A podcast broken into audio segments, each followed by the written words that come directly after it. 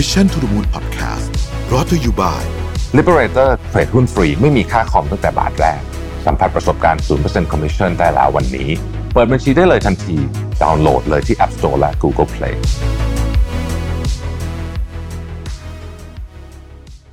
สวัสดีครับ ยินดีต้อนรับเข้าสู่ Mission to the Moon Podcast นะครับ คุณอยู่กับรวิทยานุสาหะครับ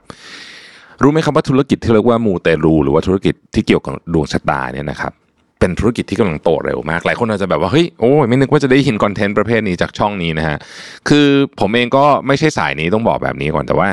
เเมื่ออะไรก็ตามที่มันโตเร็ว เมื่ออะไรก็ตามที่มันเป็นที่น่าสนใจนะของผู้คนเนี่ยเราก็อยากจะมาชวนคุยนะครับแล้วก็ให้ทุกคนไปคิดต่อกันเองว่า เราจะไปทำอะไรกับเรื่องนี้หรืออะไรจะอะไรยังไงเนี่ยนะฮะธุรกิจตระกูลนี้ทั้งหมดเนี่ยนะฮะเราบอกว่า มีตั้งแต่ทำนายดวงชะตานะครับฮวงจุ้ยนะครับสินค้านำโชค พวกกำลงกำไลอะไรต่างๆนะพวกนี้ซื้อขายเบอร์มงคลนะครับรูปบอลเปเปอร์อะไรต่างๆนะพวกนี้เนี่ยนะฮะจากข้อมูลของกรมพัฒนาธุรกิจการค้าเนี่ยนะครับระบุว่าธุรกิจความเชื่อนะเขาใช้คำนี้นะฮะเป็นหนึ่งใน 15 ธุรกิจที่มีแนวโน้มเติบโตสูง ติดต่อกันมาหลายปีแล้ว แม้จะถูกท้าทายโดยสถานการณ์โลก หรือแม้แต่กระทั่งเทคโนโลยี disruption ก็ยังคงเติบโตสูงอยู่ นะครับทำให้ในช่วงสองปีที่ผ่านมาเนี่ยเราเห็น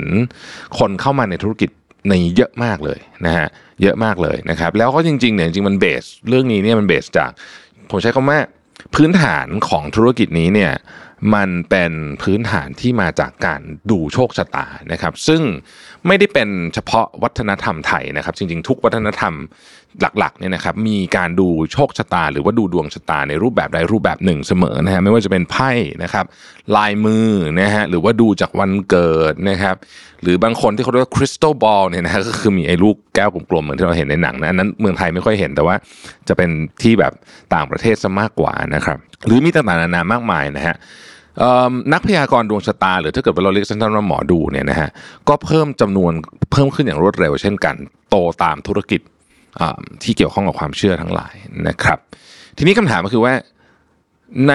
ยุคที่อะไรก็แข่งขันกันสูงหมดนะฮะคนที่อยู่ในธุรกิจนี้เนี่ยนะครับเขาทำงานกันยังไงนะฮะเขาทำงานกันยังไงทำยังไงให้เป็นที่จดจำได้ ต้องบอกว่า ธุรกิจนี้ก็เหมือนธุรกิจอื่นนะฮะคือปัญหาก็จะเป็นปัญหาคล้าย ๆ กันหมดแล้วก็คือว่าพอคนมันเข้ามาเยอะใช่ไหมฮะมันก็ต้องหาวิธีการมาเรียกว่ามาพัฒนาตัวเองให้เป็นที่จดจำของลูกค้านะครับวันนี้เราจะมาถอดบทเรียนเรื่องหนึ่ง ซึ่งผมว่าน่าสนใจคือการทำ personal branding ของนักพยากรณ์ดวงชะตาไทย นะครับ อันเนี้ยผมได้มาจากข้อมูลการศึกษาของคุณปรารถนาพรมพิทักษ์นะฮะในเรื่องแนวทางการสร้างแบรนด์บุคคลหรือว่า personal branding ของนักพยากรดวงชะตาไทยในยุคดิจิทัลเขาก็ไปสัมภาษณ์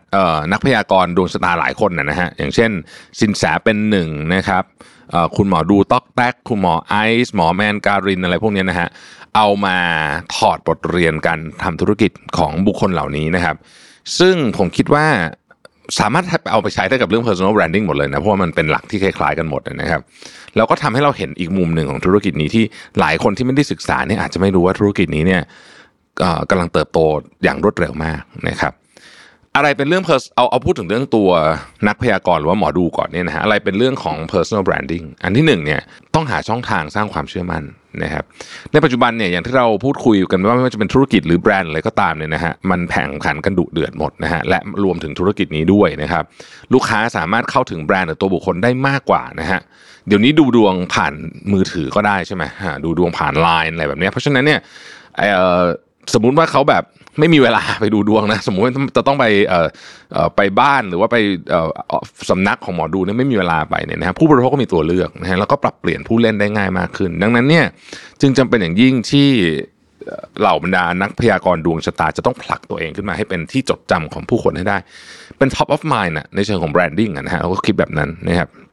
จากการศึกษาพบว่าเคล็ดลับที่จะทำให้เป็นที่จดจำและสร้างความเชื่อมั่น คือการอาศัย การเข้าถึงช่องทางที่แมสอ่าอย่างเช่น การออกทีวีนะครับการให้สัมภาษณ์กับผู้มีชื่อเสียง หรือแค่การที่ข่าวของของคนที่เป็นนักพยากรณ์เนี่ยถูกเอาไปอ่านเนี่ยพวกนี้ก็เป็นแรงผลักดันสำคัญที่ทำให้คนจำนวนมากเนี่ยมี awareness เรื่องคนนี้นะครับเนี่ยจะเป็นเหตุผลว่าทำไมเนี่ยนะฮะเราจะเห็นการ collapse กันระหว่างเเรียกว่าแบรนด์ไม่ว่าจะเล็กจะใหญ่นะครับที่ต้องการลูกค้าสายมูจำนวนมากนะฮะในช่องทางหนึ่งนักพยากรณ์ก็ได้เป็นที่รู้จักมากขึ้นทำงานร่วมกับแบรนด์นั้นๆ แล้วก็แบรนด์ก็เหมือนกับนี่แหละ ก็ได้ผลประโยชน์กันไปด้วยนะครับ กันทั้งสองฝ่ายนะฮะข้อที่ 2 คือหาตัวตนให้เจอไม่ใช่การลอกเลียนแบบผู้อื่นนะครับจากการที่ผู้เล่นในอุตสาหกรรมนี้เพิ่มขึ้นอย่างมากมโหฬารเลยเนี่ยนะฮะก็เป็นธรรมดาที่บางคนก็อาจจะเผลอไปลอกเทรนด์ต่างๆหรือลอก วิธีการทำงานของคนอื่นนะครับ จนหลงลืมสิ่งที่สำคัญที่สุดในการสร้างแบรนดิ้งให้กับตัวเอง นั่นก็คือตัวตนที่ชัดเจนนะฮะอย่างไรก็ตามตัวตนและเอกลักษณ์คือสิ่งที่สำคัญมาก ๆสำหรับเหล่าบรรดาคนที่จะอยู่ในแวดวงนี้นะครับ ต้องทำความเข้าใจและหาให้เจอว่าอะไรคือจุดแข็งจุดอ่อนของเรา เพื่อนำมาวางกลยุทธ์นะครับ และเมื่อเรา มีเป้าหมายที่ชัดเจน มีความต่อเนื่องเนี่ยเราก็สามารถที่จะสื่อของที่มันเป็นตัวตนของเราเนี่ยไปถึงผู้ลูกค้าหรือผู้คนให้จดจำเราได้นะครับอันที่ 3 ต้องรู้เขารู้เรานะฮะในเชิงของการสร้าง branding ไอ้คำนี้มันแปลว่าอะไรนะฮะไอ้คำนี้มันในเชิงของการสร้าง branding นะฮะจะสะท้อนให้เห็นว่าเราไม่ไม่ใช่แค่ต้องรู้ตัวเองนะต้องรู้จักคู่แข่งในอุตสาหกรรมด้วยนะครับ อย่างที่เราพูดคุยกันไปในข้อ2อะว่าเราต้องรู้จุดแข็งและเอกลักษณ์ของเรานะครับในขณะเดียวกัน เราก็ต้องทำการศึกษาตลาดไปด้วยนะฮะเหมือนกับการทำแบรนด์เรื่องอื่นนั่นแหละนะฮะเราก็ต้องศึกษาว่าตลาดนี้เป็นยังไงคนอื่นทำอะไรอยู่คู่แข่งเราเก่งอะไร อุตสาหกรรมกำลังมองหาอะไรที่ขาดไปอยู่นะครับนี่ยิ่งเป็นจุดสำคัญเลยและเราสามารถตอบสนองสิ่งที่อุตสาหกรรมกำลังมองหาได้หรือไม่นะฮะสมมตินะครับสมมติยกตัวอย่างนะฮะถ้าในตลาดมีแต่คนที่ดูสื่อสารแบบจริงจังเป็นทางการเป็นเรื่องเป็นราว แบบทุกอย่างดูมี ชั้นเชิงวิชาการหมด ซึ่งทุกคนสมมติทุกคนทำแบบนั้นหมดเนี่ยนะฮะเราก็จะลองพูดคุยแบบเหมือนเพื่อนกันนะครับ หรือว่าทำให้มันดูซอฟลงนะไม่ไม่ต้องจริงจังมากอะไรแบบนี้มากขึ้น เพราะเวลาเวลาคนเล่าเรื่องดวงดาวเรื่องอะไรแบบนี้ สมมติเป็นหนึ่งใน ในโหราศาสตร์ชนิดหนึ่งเนี่ยบางทีเวลาคนฟังอะฮะเราเราไม่ได้นั่งคิดตามจริงๆอะบางทีก็เหมือนไม่เข้าใจอะว่าเขากำลังพูดเรื่องอะไรอยู่ทำไมไอ้นี่ดาวนี้ย้ายแล้วมันยังไงนะอะไรแบบนี้ใช่ไหมเราก็แค่ฟังไปเฉยๆเหมือนผ่านเข้าไป แต่ถ้ามีใครสามารถทำสมมตินะอินโฟกราฟิกอารมณ์คล้ายๆเวลาคุณไปดูท้องฟ้าจำลองนะฮะแล้วอธิบายมาไปด้วย ใครเคยไปท้องฟ้าจำลองจะพอนึกออกว่า เขาอธิบายเรื่องดาวการเคลื่อนที่ของดาวเออทำไมมันถึงเป็นรูปแบบนี้นะครับทำไมไอ้ดาวสามตัวที่เรียงกัน เราถึงเรียกว่าเข็มขัดของอะไรจำชื่อไม่ได้แล้วแต่ว่ามันเป็นเข็มขัดมันเป็นทรงเข็มขัดจริง ๆ รู้สึกจะเป็นนักนายพรานเข็มขัดนายพรานเออนะฮะทำไมถึงเป็นนายพรานนะครับเออแล้วนายพรานเป็นศัตรูกับใครอะไรเงี้ยทำไมตอนที่นายพรานดาวนายพรานหายไปดาวอีกดวงนึงจะขึ้นมาอะไรเงี้ยฮะรู้สึกนายพรานจะเป็นศัตรูกับแมงป่องนะถ้าจะไม่ผิดนะฮะนี่นานมากแล้วคือผม ก็คิดจำได้ลางๆนะแล้วก็คือตอนดาวในพรานหายไปคือหัวค่ำดาวในพรานจะมาแล้วก็หายไป แล้วดาวแมงป่องก็จะมาดึกๆอะไรเงี้ยคือวิธีการอธิบายของท้องฟ้าจำลองเนี่ยนะฮะทำให้เราอ๋อเข้าใจเห็นภาพตามได้นะครับเอาก็อาจจะสนุกมากขึ้นด้วยเวลามาอธิบายแบบนี้นะครับถ้าใครมีความสามารถด้านการตัดต่อเดี๋ยวนี้คนเล่น TikTok เยอะใช่ไหมก็อาจจะเอาความคิดสร้างสรรค์เข้ามาทำให้วิดีโอ content มีความน่าสนใจมากยิ่งขึ้นนะครับ ซึ่งซึ่งมันทำได้เยอะมากนะครับ พอเราทำแบบนี้บ่อยๆเนี่ยนะฮะคนก็จะคิดว่าเฮ้ยคนนี้ทำ content แบบโคตรเจ๋งเลยอธิบายเรื่องนี้แล้วแบบเข้าใจนะครับ นี่ก็เป็น วิธีการสร้างตัวเองให้โดดเด่นวิธีหนึ่งนะฮะข้อที่ 4 คือรู้จักกลุ่มเป้าหมายของตัวเองนะครับ เวลาเราทำพวก branding personal branding หรือ branding อะไรก็แล้วแต่เนี่ยสิ่งที่สำคัญมากๆ นอกจากเข้าใจตัวเอง เข้าใจคู่แข่งแล้วเนี่ยต้องเข้าใจกลุ่มเป้าหมายด้วยนะครับเราต้องรู้ว่ากลุ่มเป้าหมายของเราเนี่ยหนึ่งคือใครนะครับแพลตฟอร์มที่เขาอยู่อะไรเยอะๆนะครับ อายุเนี่ยก็เป็นตัวตัดอันนึง แต่ก็ไม่ใช่ทั้งหมดนะ คือโอเค อายุมันก็จะบอกเลยว่า ถ้าเกิดอายุยังเยอะหน่อยก็อาจจะ Facebook ก็ยังใช้อยู่ แต่ถ้าเกิดอายุน้อยๆเนี่ย Facebook นี่ไม่รู้มี account หรือเปล่าสมัยนี้จะไม่มีด้วยซ้ำเนี่ยนะฮะอาจจะไปใช้ TikTok ใช้อะไรพวกนี้เวลาสื่อสาร message เป็นยังไงเอาเขาชอบ message จริงจังหรือว่า message แบบ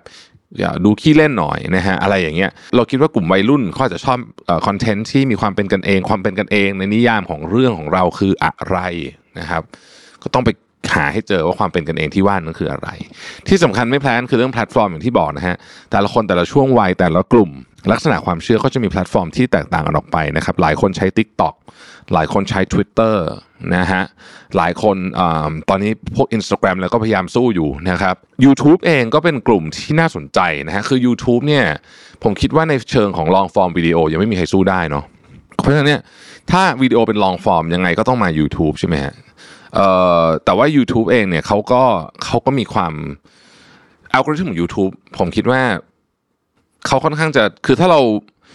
ถ้าเราหยุดติดตามใครสักแป๊บหนึ่งสมมติเราเคยดูแล้วเราไม่ดูแป๊บเดียวเนี่ยนะฮะมันจะไม่มาอีกละไอช่องเนี้ยมันจะแบบเออคือมันจะหายไปเลยเพราะฉะนั้นมันก็ค่อนข้างจะปรับตามความ real time พอสมควรต้องไปศึกษาดูนะครับพวกนี้เนี่ยนอกจากนั้นแล้วอีกเรื่องหนึ่งที่สำคัญมาก คือความสม่ำเสมอฮะลองนึกถึงแล้วกันว่า คือสมมุติว่าเราบอกว่าเราจะทำอะไรก็ไม่รู้อะคอนเทนต์เนี่ยสัปดาห์ละหนึ่งครั้งนะครับสัปดาห์หนึ่งครั้งวันอังคารเนี่ยคนที่เขาติดตามเราซึ่งมันจะมีนะครับ ที่จะมารอ แต่ถ้าเกิดเรามาบ้างไม่มาบ้างเดี๋ยวก็มาวันพุธอะไรอย่างเงี้ยนะฮะคนก็จะแบบไม่เอาละฉันก็ไปฟังคนอื่นดูแล้วอย่างที่ผมบอกถ้าเป็นกรณีของ YouTube เนี่ยนะฮะอันอื่นก็อาจจะคล้ายกัน แต่ถ้าเป็นกรณีของ YouTube เนี่ยถ้าเราเจอช่องนี้สมมติทุกอังคารเราฟังช่องเนี้ยนะฮะมันก็จะป๊อปขึ้นมาให้ตลอดเลย นะครับ แต่ถ้าอังคารไม่มานะครับ เราก็ไม่ฟังใช่ไหมเราก็ไม่กดดูเนี่ยมันก็จะหายไปแล้วก็อาจจะไม่กลับมาอีกเลยด้วยซ้ำนะครับแล้วก็มันก็มีช่องอื่นที่มาเยอะแยะเต็มไปหมดแล้วอีกอันหนึ่งก็คือว่าต้องคอยเก็บ feedback ครับคือเวลาเราทำพวกนี้เนี่ยมันจะได้ feedback กลับมา ไม่ว่าจะเป็นทางในออนไลน์หรือออฟไลน์หรืออะไรก็แล้วแต่เนี่ยเราสามารถเอา feedback พวกนี้มาปรับการสื่อสารของเราได้นะครับและข้อสุดท้ายเนี่ยนะครับจะรักษา branding ไว้ได้อย่างไรนะครับอ่าจะรักษา branding ไว้ได้อย่างไรนะครับ จริง ๆ ต้องบอกว่าธุรกิจความเชื่อเนี่ยเรื่อง branding ยิ่งสำคัญนะผมว่านะการรักษา branding ไว้ได้เนี่ยนะครับก็คือทำยังไงก็ได้ให้เราสามารถปรับตัวไปกับโลกได้ ผมว่านี่คือข้อที่หนึ่งนะครับ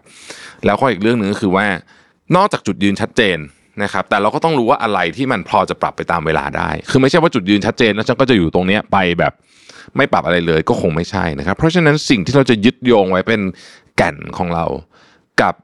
บางอย่างที่เราต้องปรับเปลี่ยนไปตามสถานการณ์เนี่ยไอเนี่ยคือความสามารถในการที่จะคงไว้ซึ่ง